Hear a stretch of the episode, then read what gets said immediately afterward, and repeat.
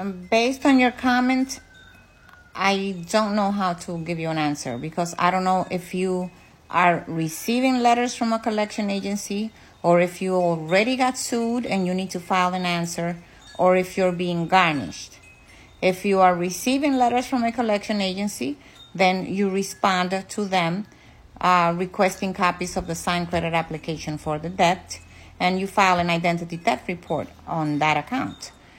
Um, if you already got sued, then the documents will tell you you have 20 days or 30 days to file an answer. Then, when you file the answer, you will deny the claim. Again, requesting copies of the signed credit application for the debt. If you are being garnished, then you need to file what applies in your state, whether it's a claim of exemption or um, a waiver.